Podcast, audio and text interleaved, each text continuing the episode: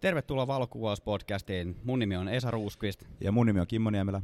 Oho, sulla on aika kovalla audet, mutta ei laitas tosta. Noin, nyt on paljon parempi.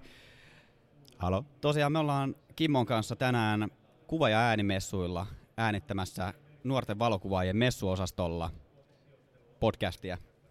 Joo, me eksyttiin tänne.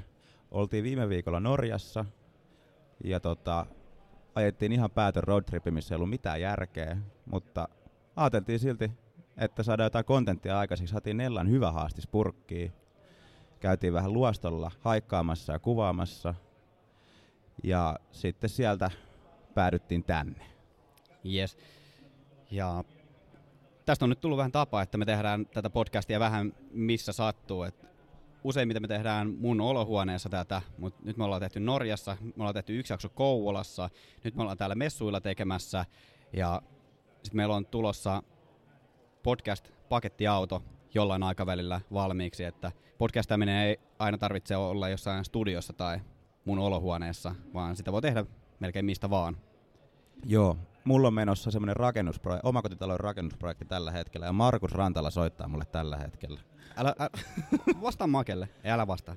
Okei, noniin. Joo, mulla on menossa omakotitalon rakennusprojekti tällä hetkellä ja ostettiin sitä varten pakettiauto. Ja heti kun siihen ei tarvii enää pakettiautoa, niin me ajateltiin siitä tehdä meille liikkuva studio.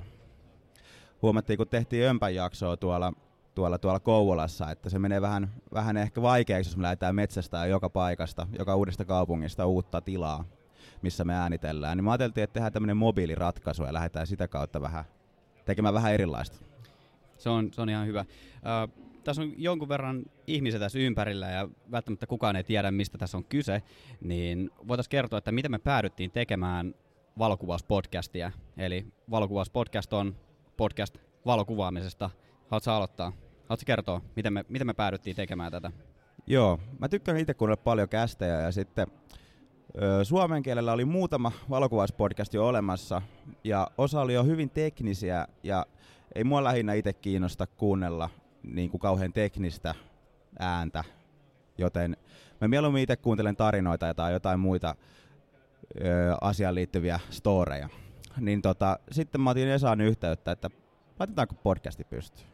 Sitten Esa oli sitä miettinytkin jo pari vuotta vissiin. Ja Vuoden verran ja sitten me ajateltiin, että mikä ettei. Joo, se lähti oikeasti tosi nopeasti käyntiin. Et Kimmo laittoi mulle WhatsAppissa viestiin, mä vastasin saman tien, joo, aletaan vaan. Sitten mä otin selvittämään teknisiä juttuja, mitä vaaditaan ja millaiset mikit, millaiset äänikortit, millä softalla, missä alustoilla ja tässä tää nyt on. Tää lähti oikeasti todella nopeasti käyntiin. Haluatko Kimmo kertoa, että miten niinkin visuaalisesta asiasta kuin valokuvauksesta voi tehdä podcastia? Sitähän me tässä vähän ollaan mietitty koko ajan, kun varsinkin jos te kuuntelette meidän astrokuvausjaksoa, niin siinä niin kuin hyvin nopeasti huomaa, että se on tosi vaikeaa kuunneltavaa, koska me alettiin puhumaan tosi teknisiä asioita, ja sitten jos puhut tosi teknisistä asioista äänen välityksellä, niin varsinkin jos se liittyy kuvaan, niin ei sitä oikein mitään tullut. Eli nimenomaan, että me nyt yritetään keskittyä siihen, että me jätetään ne tekniset asiat pois ja kerrotaan vähän jotain muuta humpuukia.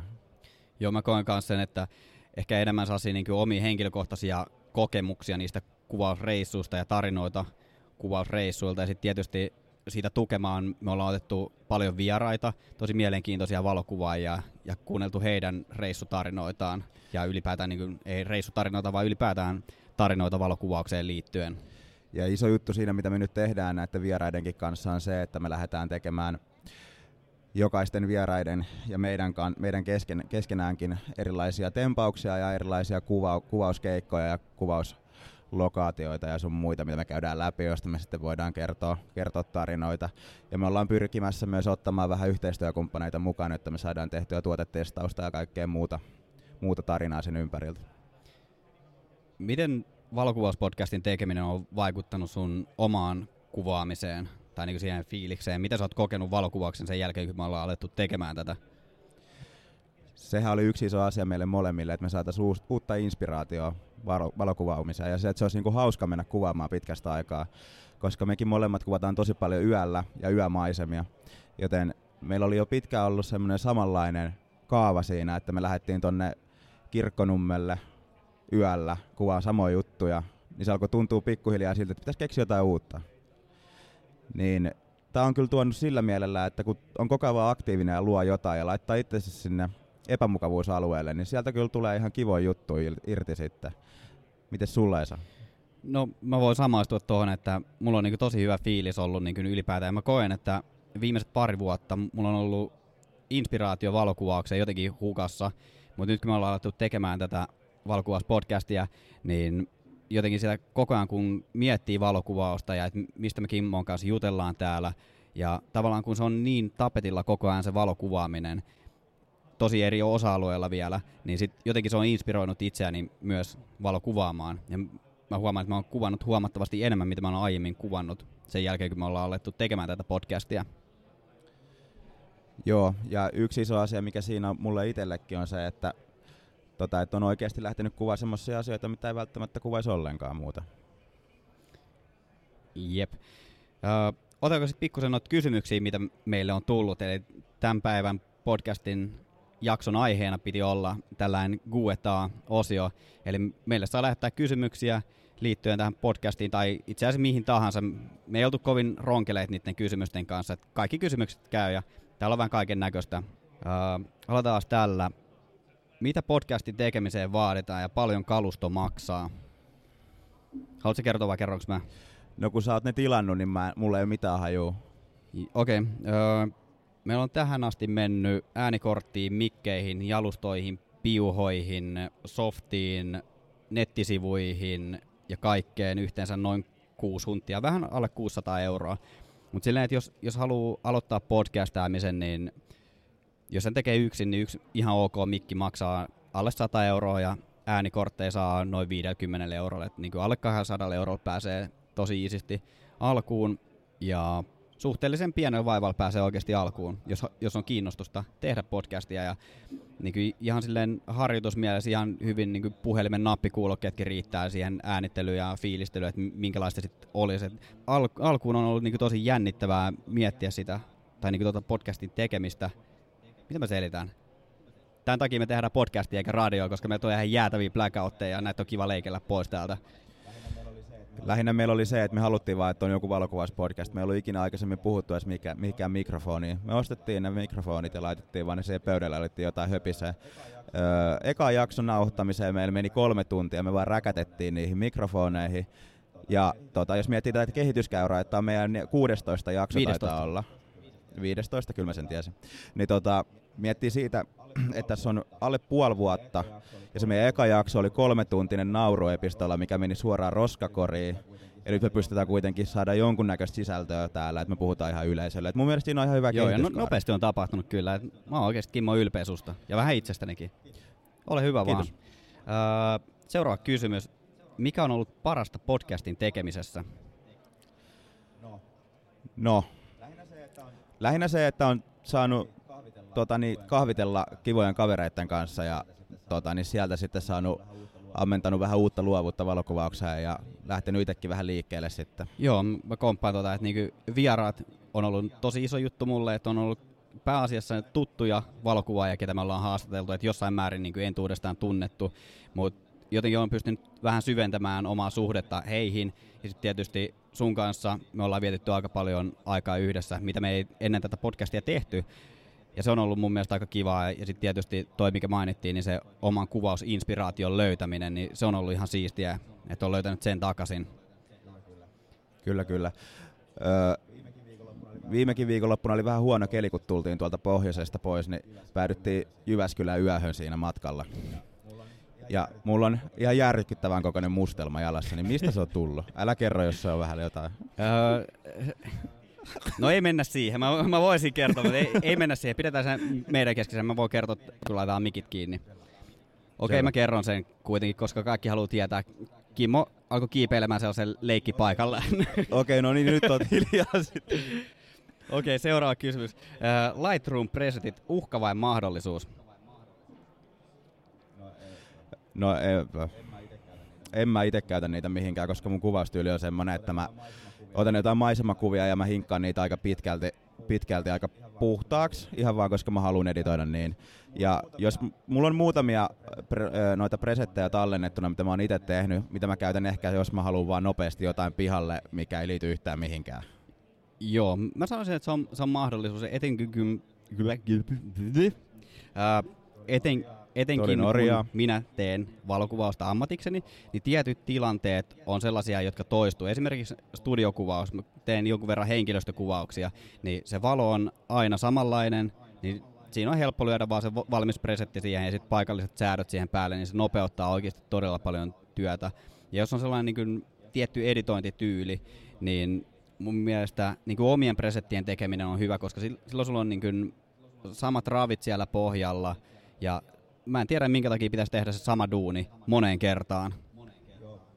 Joo, toi siis nimenomaan omien presettejen käyttäminen on semmoinen, mitä mä kyllä niin kuin ymmärrän, mutta sitä mä en ehkä ymmärrä, että ostaa vaikka jonkun ihmisen presetit, koska esimerkiksi haluaisi, että sun kuvat näyttää täsmälleen samalta kuin hänen, ja sit sä et kuitenkaan tiedä, että miten ne presetit on tehty, ja näin poispäin. Jos sä luot ne itse, niin sit ne on helpompi niitä on muokata siihen suuntaan, mihin sä haluat, että se kuva lähtee. Lähtökohtaisesti, kun käytetään Lightroom-presettejä, niin sillä ei tehdä sitä koko kuvaa valmiiksi, että siinä on kuitenkin monta muuta työvaihetta todennäköisesti, mitä niille kuville tehdään. Et jos on jotain niin oikeasti supermakeen näköisiä valokuvia, ja sit sä ostat jonkun preset-packin, ja haluat sitten saada sillä samanlaisia kuvia, mitä se kyseinen valokuvaaja tai presetin tekijä, ei välttämättä ole edes valokuvaaja, mutta kuitenkin, niin se ei ole se ainoastaan se presetti, vaan siinä on monta muuta työvaihetta, eli se voi olla sinänsä vähän harhaan johtavaa ostaa se presettipäkki ja ajatella, että sitten sä saat samanlaista jälkeä kuin se toinen tyyppi.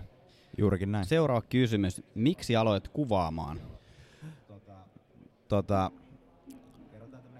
Kerrotaan tämmöinen vähän lyhyempi tarina, eli mä opiskelin Vaasan ammattikorkeakoulussa ja mä pelasin vaan CSA ja kävin salilla. Sitten mä ajattelin, että olisi siisti tehdä jotain muutakin.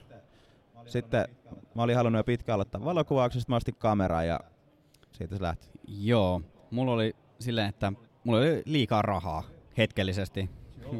Mä kävin töissä ja erosin mun parisuhteesta, muutin mun vanhempien luokse takaisin.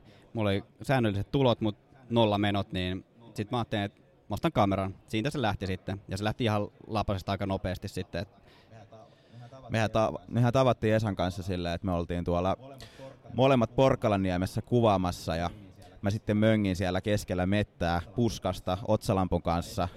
Ja Esa pelästi mua. En pelästynyt oikeasti. Me ei siis tunnettu aikaisemmin. Niin, sitten se oli siinä keskellä pusikkoa ja mä olin siinä toisella puolella pusikkoa. Ja sitten alettiin siinä keskustelemaan. Ja siitä tämä rakkaustarina sitten lähti. Se oli kyllä hyvin hämmentävä ensikohtaaminen, mutta jäi ainakin mieleen ja hyvä tarina kerrottavaksi. Seuraava kysymys. Mikä tähtikuvauksessa inspiroi? Otetaan lyhyt versio, sellainen, että se mahtuu tähän. Okei. Päivisin kun työskentelee IT-alalla, niin tuommoiset vähän haastavemmat editointiprosessit ei juurikaan mua pelota. Ja lähinnä sen kautta sitten niin kun tähtikuvaukseen oli helppo lähteä mukaan. Ja jotenkin mun mielestä Etelä-Suomen tylsät ja flätit maisematkin näyttää yöllä vähän kivemmalta kuin päivällä. Joo, mun lyhyt vastaus on tuohon, mikä tähtikuvauksessa inspiroi, on se, että maisemat näyttää niin erilaiselta yöllä. Sillä on niin kuin sellainen maaginen, tunnelmallinen tunnelma. Onko tunnelmallinen tunnelma sana? Mennään sille. Ja varsinkin silloin alussa se oli tosi jännittävää lähteä pimeäseen metsään yksin, kun mielikuvitus vähän oli vilkkaana ja se oli hyvin jännää. Esa ainakin sanonut, että mä muistan itse asiassa, kun mä en tuntenut Esaa ja mä näin Kouvolan Sanomista semmoisen artikkelin Esa Ruuskivististä, joka kävi tuolla, mikä se kansallispuisto? Repovedellä. Niin Repoveden kansallispuistolla kuvaamassa tähtiä ja hän pelkää pimeätä oli otsikko. Sinänsä aika absurdia, mutta ei toisiaan poissulkevaa. Yövalokuvaajat voi pelätä pimeää. Ja se on ihan jäätävä tunne, kun sä oot jossain pimeässä metsässä yksin. Sitten sulla tulee joku flashback jostain kauhuleffasta ja sit sä oot silleen, että ei saatana. Että kohtuulta tulee joku sarjamurha ja silppua mut tänne metikköön ja heittää johonkin lihapataan tai jotain muuta vastaavaa. Koko kropan läpi menee sellainen kylmä hiki ja sä alat tärisemään siellä. Sitten se on ihan järkyttävä tunne. Onneksi totta ei ole tapahtunut kovin montaa kertaa, mutta siis se on hyvin hyvin kuumottava, jäätävän kuumottava tunnelma. Mä muistan joskus, kun mä olin vähän eksyksissäkin jopa, ja mä etin jotain tiettyä kuvauslokaatioa ihan täysin pimeässä, mitä ei muuten kannata tehdä, koska siitä ei yleensä tule yhtään mitään, jos lähtee pilkkopimeässä etsimään uusia paikkoja. Niin mä olin semmoisessa kääntöpaikalla tosi syvällä keskellä metsää, ja sitten siellä oli yksi auto, ja mä luulin, että se on vaan niinku parkkeerattu ja jätetty sinne, joku lähtenyt telttailemaan tai jotain. Mä kuitenkin nopea laitoin taskulampun siihen kuskin paikalle, niin siinä oli joku kaljumies tuijottamassa suoraan silmiin. Mä sain pienen sydänkohtauksen. Niinkin voi käydä. Otetaan seuraava kysymys. Millaista oli nuorena harrastaa valokuvausta? Tämähän on vittuilua. Me ollaan edelleen nuoria. Mikä on vanha ja nuoren raja? Me ollaan kyllä varmaan nuoria vielä 10 vuoden päästä. Se on suhteellinen käsite. Mutta no, nuorena oli tai on tosi mukava harrastaa valokuvausta, että etenkin nyt kun on löytänyt sen inspiraation uudestaan valokuvaamisen, niin onhan se kivaa. Se on niin hyvä tapa paeta arjen kiireitä. Kyllä, se on niin kuin positiivista eskapismia. Joo, sitä se on.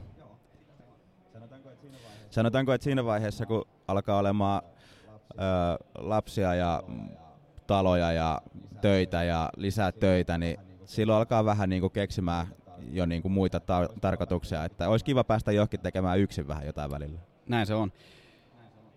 Otetaan seuraava kysymys. Mitä olette opiskellut ja miten päätynyt kuvauksen pariin? No, mähän olen valmistunut ammattikorkeakoulusta, mutta tietotekniikan puolelle. Mä itse asiassa aloitin siinä vähän, että siinä oli vähän luovaa, mutta se oli jo aika helppoa, nimittäin mä olin jo silloin kuvannut aika kauan, kun näitä kursseja tuli, joten mä vaihoin ihan täysin digitaalisiin palveluihin sitten siitä. Ja mä työskentelen järjestelmäpäällikkönä päivisin, joten ei liity mitenkään tähän näin. Joten päädyin ihan omasta mielenkiinnosta. Kuvaamaan. Joo, mulla on oikeastaan sama juttu, kuten mä sanoin jo tuossa aiemmin, niin oli hetkellisesti vähän liikaa rahaa ja ostin kameran ja siitä se sitten lähti. Ja mä en oo opiskellut missään koulussa, että täysin itse oppinut valokuvaa ja nettisivuilta, YouTube-tutoriaaleista. Valokuvauksen oppiminen on oikeasti yllättävän helppoa, että se tekninen osuus, se löytyy tosi helposti erilaisilla tutoriaaleilla.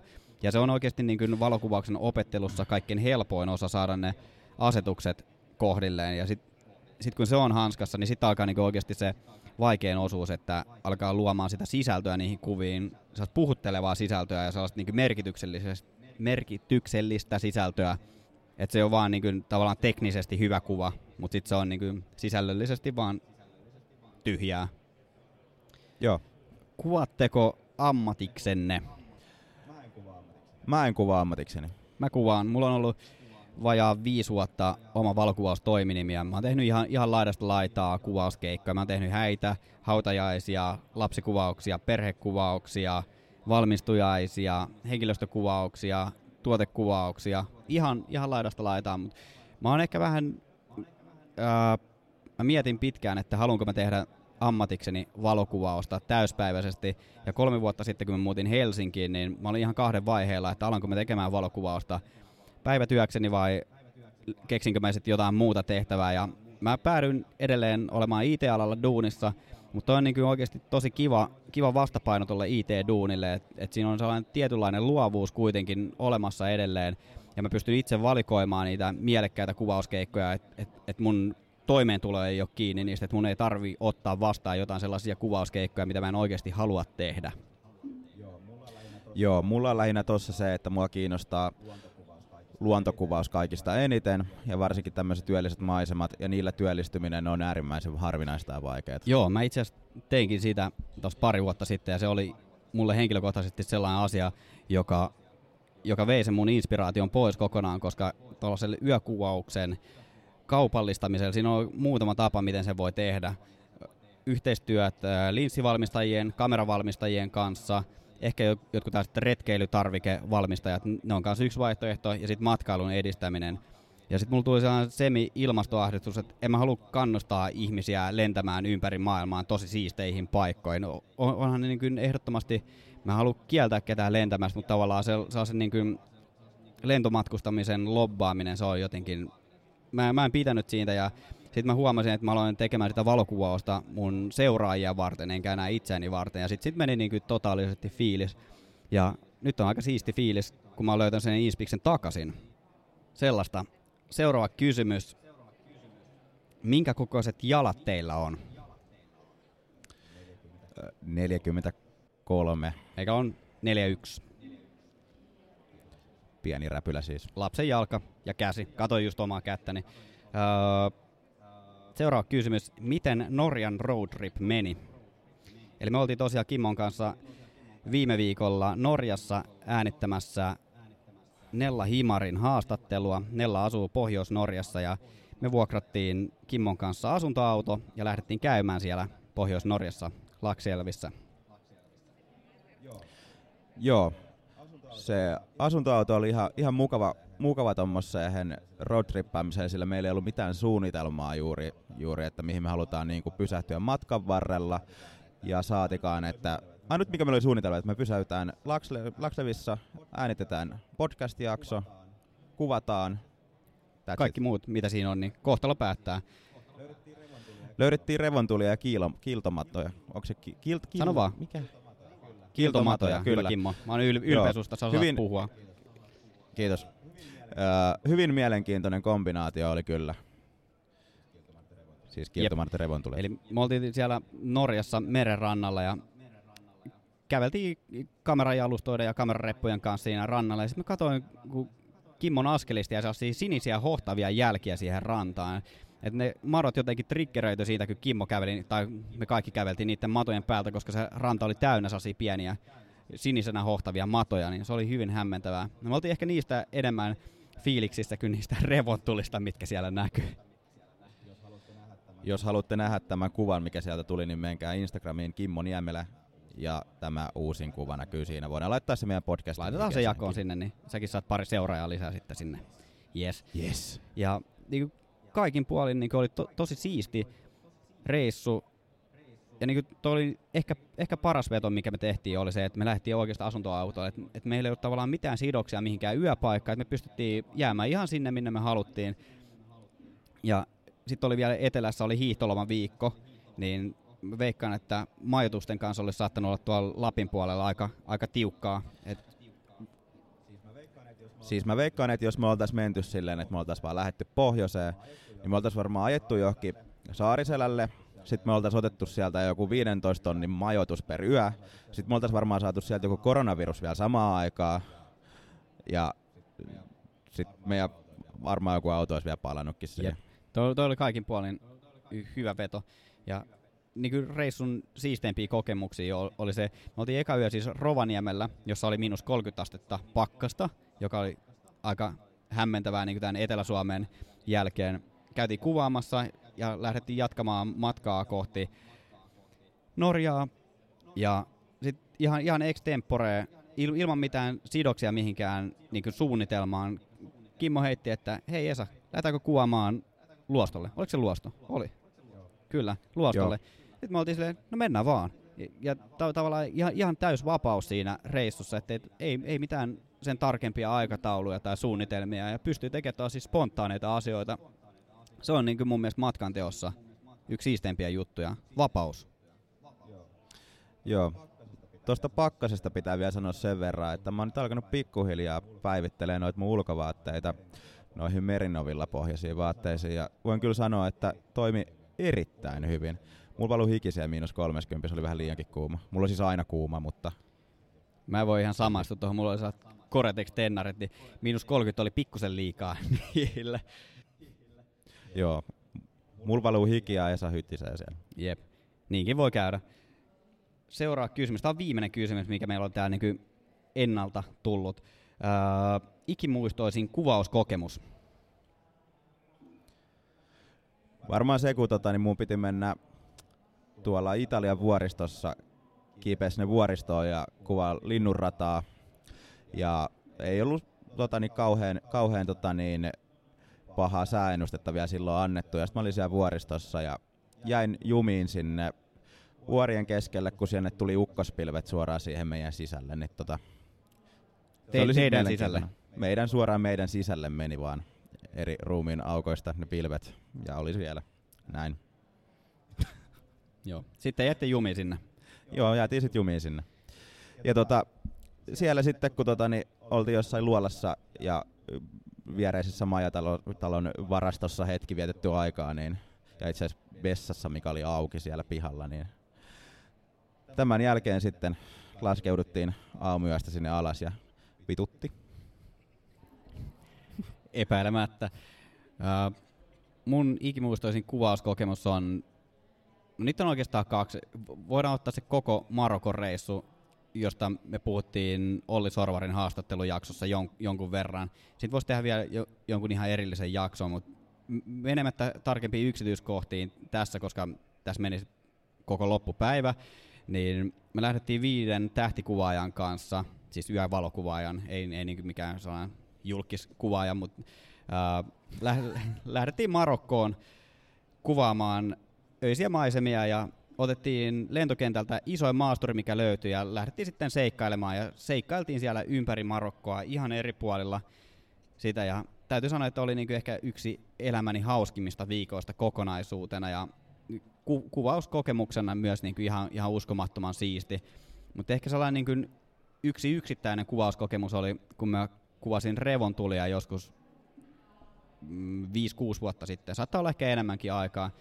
oli -25 astetta pakkasta, ja mä olin yksin kuvaamassa. Mä olin silleen ollut pitkän aikaa kuvaamatta yhtään mitään, ja sitten mä olin niin fiiliksessä, kun oli luvattu revontulia, ja mä menin Repoveden kansallispuiston lähelle, Selänpäähän Kouvolassa, ja mä ajoin auton sen pellon laitaan. Mä tulin ulos autosta, tosiaan -25 astetta pakkasta, ei pienentäkään tuulenvirrettä, ihan kirkas tähtitaivas ja revontuli näkyy taivaalla. No mä alan pystyttämään kamerajalustaa tien viereen ja ajattelin, että otan muutamat testikuvat ja lähden sitten etsimään parempaa kuvauspaikkaa. Siinä samalla hetkellä, kun mä sain kameran siihen jalustan päälle, niin sitten sieltä pellon laidalta kuului suden ulvontaa. Ja se oli jotenkin yksittäisenä kokemuksena niin jäätävä. Mä muistan sen, kun oli niin kuin täysin hiljaista, mä olin keskellä ei mitään, ei pienentäkään tuulenvirrettä, niin mä kuulin mun oman sykkeen. Ja se oli jotenkin hyvin pysäyttävä kokemus. Ja mä mietin, että onko tämä niinku siistein juttu ikinä vai onko tämä niinku aivan totaalisen perseestä. Ja että mä laitan nämä kimpsut ja kampsut tästä kasaan ja lähden kotiin peiton alle ja otan kupillisen kuumaa kaakaota ja itken itseni uneen, koska ne revontulet meni sivusuun. Mutta sitten mä tajusin, että Suomen historiassa susi ei ole tappanut yhtään ihmistä ja se on ihan ok varmaan kuvata täällä. Ja sitten mä kuvasin 2-3 tuntia niitä revontulia siellä Repoveden läheisyydessä ja menin sitten tyytyväisenä nukkumaan. Se on varmasti ikimuistoisin kuvauskokemus. Kyllä. Meidän aika alkaa pikkuhiljaa loppumaan. Onko yleisöllä kysyttävää? Yllättävää. Suomessa ollaan. Ei ole kysyttävää siis. Esa, mistä meidän podcast löytyy? Meidän podcast löytyy Spotifysta, Soundcloudista, Apple-podcasteista, Google-podcasteista ja valokuvauspodcast.comista. Niput kappuun. Kiput kappuun ja niput nappuun. Laitetaan homma pakettiin. Heido. Kiitokset teille. Moi!